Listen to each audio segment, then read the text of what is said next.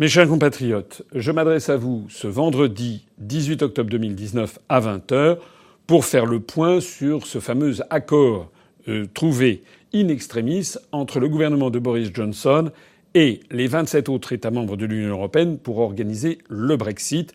C'est ce qui est ressorti du sommet européen qui vient tout juste d'avoir lieu. Alors, beaucoup de médias parlent de cette affaire. À vrai dire, personne ne comprend bien ce qui se passe, tellement les sujets sont compliqués, techniques, et tellement il y a d'arrière-pensée derrière tout cela. Une décision que le peuple britannique, dont je rappelle qu'il a voté le Brexit avec 17,4 millions d'électeurs, 52%, une majorité de Britanniques attendent toujours le Brexit. Alors, qu'est-ce que l'on peut dire sur cet accord? Ben, On peut dire que Boris Johnson a obtenu des avancées tout à fait inattendues par rapport à Mme Theresa May il a obtenu l'accord des 27 autres États membres pour remettre en cause l'accord qui avait été signé avec Theresa May. Or, depuis que Boris Johnson était arrivé euh, au 10 Downing Street, au poste de Premier ministre britannique, la position constante de l'Union européenne avait été de dire c'est l'accord de Theresa May ou rien. Boris Johnson a fait céder cette digue-là.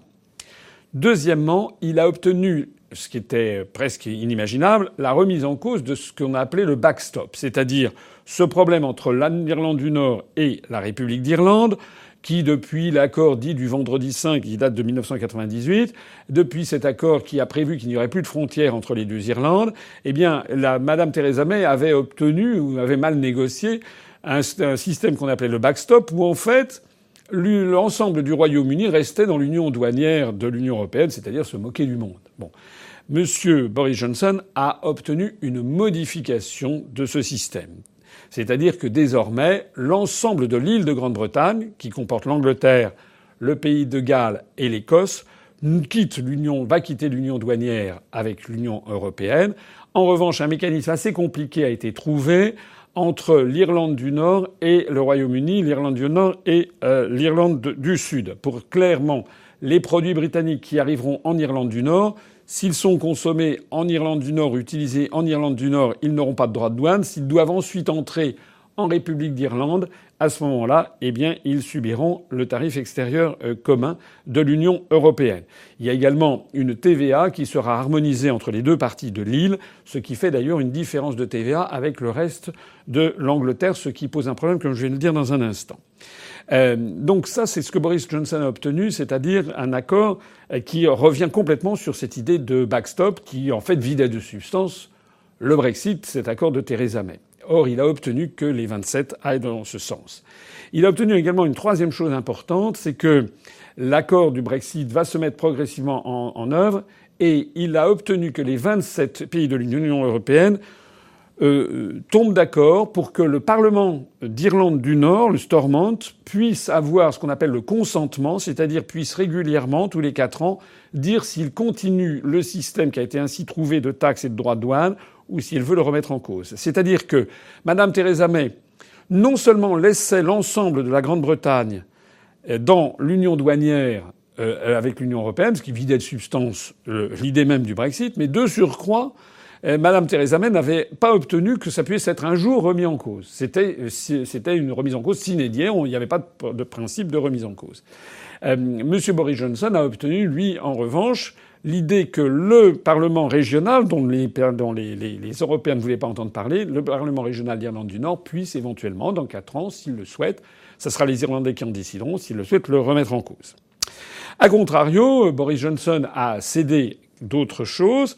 Euh, aux Européens. Il a d'abord accepté le principe du level playing field, comme on dit sur place, c'est-à-dire que les pays de l'Union européenne avaient une grande crainte que l'Union, le Royaume-Uni étant sorti du Brexit, fasse une concurrence importante euh, en matière notamment de droit du travail, de baisse des, cotisations sociales, euh, une espèce de dumping social certains avaient parlé d'un Singapour sur Tamise, c'est-à-dire une espèce de, pays qui euh, pourrait euh, siphonner euh, beaucoup d'affaires à lui en, étant beaucoup plus compétitif que les pays de l'Union européenne et que les normes de, l'Union européenne.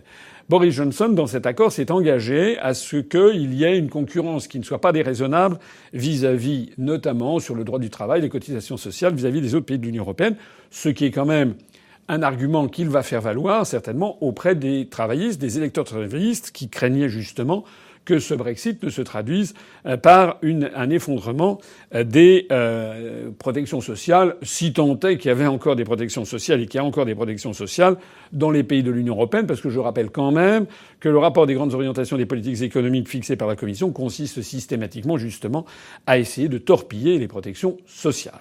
Voilà. Euh, Monsieur Boris Johnson a également euh, donné euh, son accord à ce qu'il y ait un processus progressif jusqu'en 2020 de mise en œuvre de, cet accord. Au total, sans doute, cet accord est-il équilibré parce que beaucoup de gens crient. Tout le monde, à droite, à gauche, les, les, les pro-Brexit, les Remainers, tout le monde, enfin pas tout le monde, mais beaucoup de gens se récrient. Nigel Farage, avec le parti du Brexit, a protesté en disant qu'il ne s'agissait pas d'un vrai Brexit. Euh, de l'autre côté, le parti travailliste de Jeremy Corbyn a protesté également, a dit qu'il ne voterait pas cet accord. Vous avez également les indépendantistes écossais qui ne veulent pas non plus de cet accord. Vous avez les libéraux démocrates qui ne veulent pas de cet accord. Enfin bref, comme aurait dit Charles de Gaulle, tout le monde est, tout le monde est contre. Ça prouve qu'on est dans la bonne direction. Ce qui est certain, c'est que les choses ont brutalement avancé. On en est où maintenant? Maintenant, vous savez qu'il y a une loi qui s'appelle le Ben Act qui forçait Boris Johnson à obtenir un accord avant le 19 octobre. Boris Johnson l'a obtenu. Que va-t-il se passer? Ce qui va se passer, c'est que justement, demain, demain, il va y avoir la réunion de la Chambre des communes et beaucoup d'observateurs s'interrogent sur la possibilité pour Boris Johnson d'obtenir la majorité pour cet accord. Il faut 320 voix, 320 députés. Il peut, de façon certaine, compter sur 258 voix des conservateurs. Mais il sait déjà que les partis unionistes nord les députés du parti unioniste nord-irlandais, le DUP, ont fait savoir qu'ils refuseraient cet accord. Il sait également que les travaillistes refuseront cet accord, mais il sait aussi que parmi les travaillistes, il y a des députés émanant de circonscriptions euh, ouvrières qui veulent le Brexit et qui pourront être peut-être séduits par justement les engagements qu'il a pris de ne pas démolir le droit du travail dont je parlais à l'instant. Euh, il y a également les conservateurs, 21 conservateurs qui avaient été exclus du Parti conservateur lorsqu'ils avaient euh, fait une espèce de bronca contre, contre euh, Boris Johnson récemment. Parmi ces 21 conservateurs exclus du parti, il y en a un certain nombre qui pourraient euh, voter pour cet accord, en particulier le descendant de Sir Christopher Soames, qui avait quitté mais qui a annoncé aujourd'hui qu'il votera l'accord. Euh, en d'autres termes, si l'on regarde l'arithmétique des, des, députés à l'intérieur de la Chambre des communes, euh, on ne sait pas si euh, Boris Johnson va parvenir à avoir les 320 voix fatidiques. Il semblerait, il semblerait que ça devrait se jouer à quelques voix après. Alors, qu'est-ce qui va se passer maintenant? Si demain soir, et je referai une vidéo bien entendu pour commenter euh, ce qui se passe, si demain soir, samedi, 19 euh, octobre euh, ou éventuellement euh, dans la matinée du dimanche 20, puisque le Parlement, exceptionnellement depuis la guerre des Malouines de 1982, exceptionnellement la Chambre des communes se réunit un samedi, si demain soir on apprend que finalement l'accord a été voté à l'arraché, eh bien Boris Johnson pourra à ce moment-là se réjouir. Il aura obtenu cet accord avec l'Union européenne dans les temps impartis et il pourra donc faire sortir le Royaume-Uni euh, de l'Union européenne juridiquement le 31 octobre 2019, conformément à sa promesse, même si les conséquences seront beaucoup plus lentes à venir. Elles vont s'étaler certainement sur des mois et des mois et des mois. Mais dès le 31 octobre, à ce moment-là, eh bien, les parlementaires britanniques au Parlement européen quitteront, ne seront plus parlementaires au Parlement européen. Euh, et puis il aura également euh, toute une série de, choses qui ne s'appliqueront plus. Il se soustraira à la Cour de justice de l'Union européenne, etc. Maintenant, si les parlementaires rejettent cet accord, que va-t-il se passer?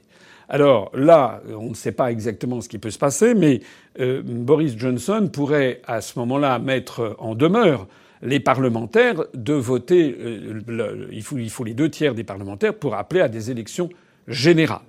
Ces élections générales, euh, ça aurait certainement pour effet de reporter le Brexit au-delà du 31 octobre, mais ces élections générales auraient toute chance, toute chance de se solder par une victoire considérable, soit des conservateurs de Boris Johnson, parce qu'il est ressorti sur la scène politique intérieure britannique, il est quand même soutenu par l'opinion publique, soit le parti du Brexit de Nigel Farage. A fortiori, si les deux partis faisaient une alliance, ils remporteraient certainement une victoire éclatante. Il leur suffit d'ailleurs d'avoir à eux deux 45 ou 50% des suffrages. Comme ce sont des élections législatives à un seul tour et que celui arrivé en tête remporte le siège, on aurait certainement une débâcle du parti euh, travailliste et du parti libéral-démocrate. Alors, c'est peut-être moins évident pour ce, dans ce dernier cas. Euh, donc ça, c'est la première possibilité, c'est qu'il appelle les députés à se saborder, à voter à, euh, à 60%, donc euh, là de voter les deux tiers de voter la dissolution de la Chambre des communes. Soit ils refusent de voter la chambre, de voter ça. À ce moment-là, qu'est-ce qui reste comme possibilité? Moi, ce que je vois, c'est que normalement, c'est le Ben Act qui doit s'appliquer, c'est-à-dire cette loi qui impose à euh, Boris Johnson, s'il n'a pas eu obtenu un accord le 19 octobre, qui lui impose de demander un report euh, du Brexit. Il y a deux sous-possibilités, c'est une affaire compliquée. Soit il refuse de demander le report du Brexit, auquel cas à ce moment-là il se met dans son tort, il peut être éventuellement démis, on a une véritable crise institutionnelle et crise de régime au Royaume-Uni, soit il demande le report en avalant son chapeau. Mais mais est-il certain que les autres pays de l'Union européenne, les 27, donnent leur accord à ce report? Il faut bien voir que Jean-Claude Juncker, qui est encore président de la Commission européenne jusqu'au 31 octobre, date à laquelle il cédera la place à Madame von der Leyen, eh bien, Jean-Claude Juncker a dit que c'était un très bon accord et que maintenant il n'y avait plus de justification à un report. Il faut voir que le président de la République française, Emmanuel Macron, a fait savoir lui aussi qu'il en avait assez de ces reports. Il faut savoir, je l'avais déjà dit, que Boris Johnson s'est rendu, par exemple, en Hongrie pour soutenir pour obtenir le soutien du gouvernement de Orban en demandant éventuellement qu'il refuse un report. En fait, il suffirait demain soir ou dimanche ou dans les jours suivants que la Hongrie ou un petit pays comme Malte, euh, dont on peut circonvenir les volontés des dirigeants, surtout quand on s'appelle le Royaume-Uni, ou bien qu'un pays comme la France, ou même que plusieurs pays disent ça suffit comme ça, les 27, on a trouvé un accord, on a fait un nouveau pas. On avait jamais, on avait dit qu'on ne reviendrait jamais sur l'accord de Theresa May. Là maintenant, on a fait un accord qui convient à tout le monde. Si maintenant vous n'en voulez plus, nous on refuse un nouveau report. Et à ce moment-là, Boris Johnson pourrait se laver les mains et se flatter parce que, dans ces conditions, il aurait bien demandé le report comme le souhaitait la loi dite Ben Act, mais ça aurait été refusé par les pays membres de l'Union européenne. Et donc, le 31 octobre, la loi britannique s'applique. Le 31 octobre 2019 à minuit, le Royaume-Uni sort de l'Union européenne, mais cette fois-ci sans accord. Ça serait le Brexit no deal. Alors, est-ce que c'est possible? Est-ce que c'est pas même ce que souhaiterait, peut-être secrètement, Boris Johnson et son gouvernement. Peut-être assistons-nous à une véritable comédia dell'arte dans cette histoire, parce que Boris Johnson, d'un seul coup, a obtenu un accord à l'arrache, il a dit que c'était un excellent accord, il en fait des tonnes, il a quand même accepté des choses qui n'étaient pas évidentes pour lui d'accepter, il se met en porte-à-faux vis-à-vis d'un certain nombre de gens qui le soutenaient, mais est-ce qu'il a fait ça parce qu'il pense vraiment que cet accord va marcher, ou bien est-ce qu'il a fait ça pour renvoyer le bébé, si l'on peut dire, aux pays membres de l'Union européenne. Et que si ceux-ci refusent le report, à ce moment-là, il pourra dire j'ai tout fait et nous sommes obligés d'avoir la, sortie sans accord. On va voir ce qui va se passer. Ce qui est certain, c'est que dans toute cette affaire, il y a eu des liens très importants entre le Royaume-Uni et l'Allemagne. C'est Madame Merkel, de notoriété quasi publique, en tout cas dans tous les cénacles européistes, où l'on sait que l'Allemagne a pesé de tout son poids, l'Allemagne a peur, ne veut pas d'un Brexit sans accord, parce qu'elle veut maintenir l'avantage des sociétés de fabrication automobile allemandes qui vendent beaucoup d'automobiles au Royaume-Uni, et l'Allemagne a peur qu'un Brexit sans accord perturbe ce marché, pendant plusieurs mois, au moment même justement où il fléchit, parce que du côté chinois, par exemple, la demande en voiture euh, allemande a beaucoup euh, diminué. Et puis, de façon générale, le, la, la, comment dirais-je, la, l'économie allemande est quand même plutôt sur un une pente de déclin assez marquée. Alors, est-ce que Madame Merkel, qui a mis tout son poids dans la balance, qui a euh, Jean-Claude Juncker, tous les élites européistes qui se félicitent de cet accord, est-ce qu'ils vont pouvoir faire suffisamment pression? En tout cas, ce qui est certain, c'est que la France a été assez éloignée de toute cette affaire.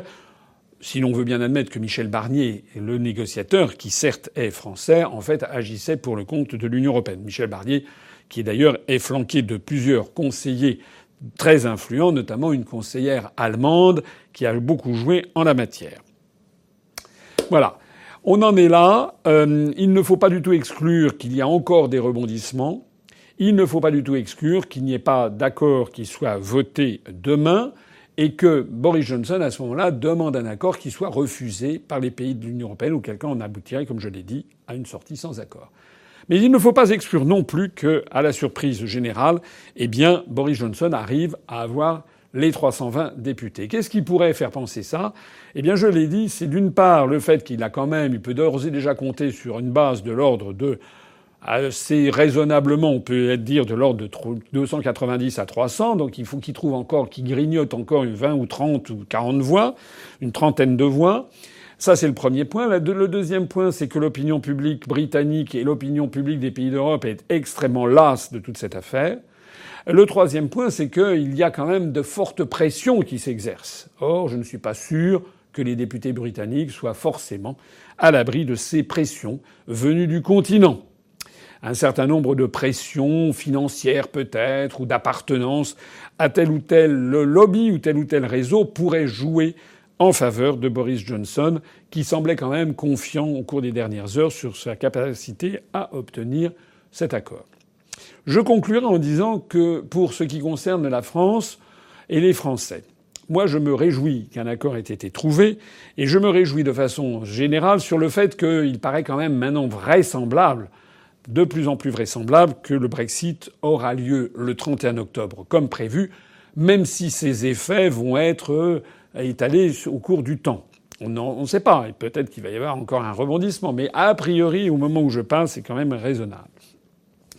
S'il y a un accord, eh bien, je pense que ça va changer aussi la perception que les Français ont de toute cette affaire.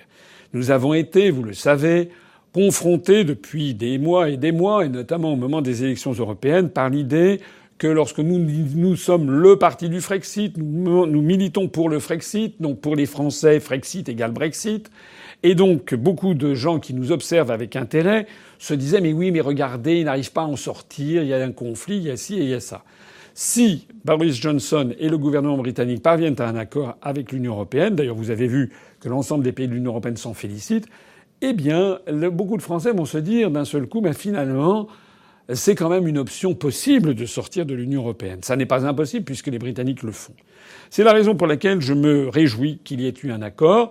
J'espère d'ailleurs que qu'il soit qu'il y ait que cet accord sera validé et j'espère aussi que s'il n'est pas validé, à ce moment-là, ça sera un Brexit sans accord. Mais l'essentiel étant qu'il y ait le Brexit. Euh, ce qui doit être noté aussi, c'est que même si les informations sont très parcellaires sur cette question, il semblerait, mais je n'ai pas bien trouvé ça dans la presse française ni internationale, il semblerait que Boris Johnson ait mis dans la corbeille de la mariée le fait que le règlement financier serait honoré, c'est-à-dire pour euh, les, c'est pour les, pour, en clair, pour le grand public, que les fameux 39 milliards de livres sterling que réclamait l'Union européenne, eh bien que Boris Johnson finalement, ça fait à peu près 42 milliards d'euros, accepterait de le payer. Je, je, ne sais pas, mais probablement à tempérament sur toute une série de, de, de mois, peut-être d'années, je n'en sais rien. C'est un point qui est quand même important pour la France, puisque si euh, le Royaume-Uni accepte de verser cette cote-part très importante, ça soulagera les finances publiques françaises pendant plusieurs mois, ou du moins ça ne les grèvera pas, puisque je rappelle que s'il manque 39 milliards de livres sterling, 42 milliards d'euros dans le budget de l'Union européenne au cours des mois et des deux années qui viennent, eh bien la France aurait été certainement appelé à payer de sa poche l'ordre de 17% de ceci, euh, c'est-à-dire quand même une bagatelle qui pourrait se monter jusqu'à 7, euh, 8 milliards d'euros euh, à sortir par la France, c'est-à-dire par le contribuable français. C'est dire à quel point nous avons aussi, nous, intérêt à ce qu'un accord soit trouvé avec le Royaume-Uni et l'Union européenne. Voilà ce que je pouvais dire aujourd'hui. Je ne sais pas si j'ai été parfaitement clair, parce que c'est un sujet quand même compliqué. Ce que l'on en retiendra tous ensemble, c'est que Boris Johnson a réussi en quelques mois ce que Mme Theresa May n'avait absolument pas réussi à faire en plus de trois ans. Ça veut donc dire que lorsque l'on veut, on peut. Et que la technique de négociation de Boris Johnson, qui a consisté à taper du poing sur la table et à dire moi ça ne me fait pas peur d'avoir un Brexit sans accord, et qui a paru tout à fait déterminé, eh bien cette technique semble avoir payé, en ce sens qu'il a fait bouger les lignes du côté de l'Union européenne. Bravo pour cette, pour cette opération. Attendons la suite. Peut-être que tout va s'écrouler. Mais un point a quand même été marqué. Et puis pour ce qui nous concerne, nous suivons ça bien entendu avec la plus grande attention. Parce que si le Brexit a bien lieu le 31 octobre, eh bien ça va changer complètement la perception que les peuples d'Europe en général et le peuple français en particulier ont de cette affaire. On va ensuite pouvoir assister au cours des mois suivants à ce qu'il advient du Royaume-Uni. Et d'un seul coup d'un seul, beaucoup de Français qui hésitent, qui nous regardent, qui s'informent de plus en plus sur l'Union populaire républicaine, et j'en suis le témoin au quotidien, puisque ça n'a c'est incroyable à quel point la notoriété du mouvement continue de progresser, de notre mouvement de l'UPR. Eh bien, je suis persuadé qu'au cours des semaines, des mois qui vont suivre, si le Brexit a lieu, eh bien, de plus en plus de Français vont nous regarder avec de plus en plus d'attention et un regard de plus en plus favorable. Gardons espoir, maintenons le cap, hardis les cœurs, et puis vive la République et vive la France.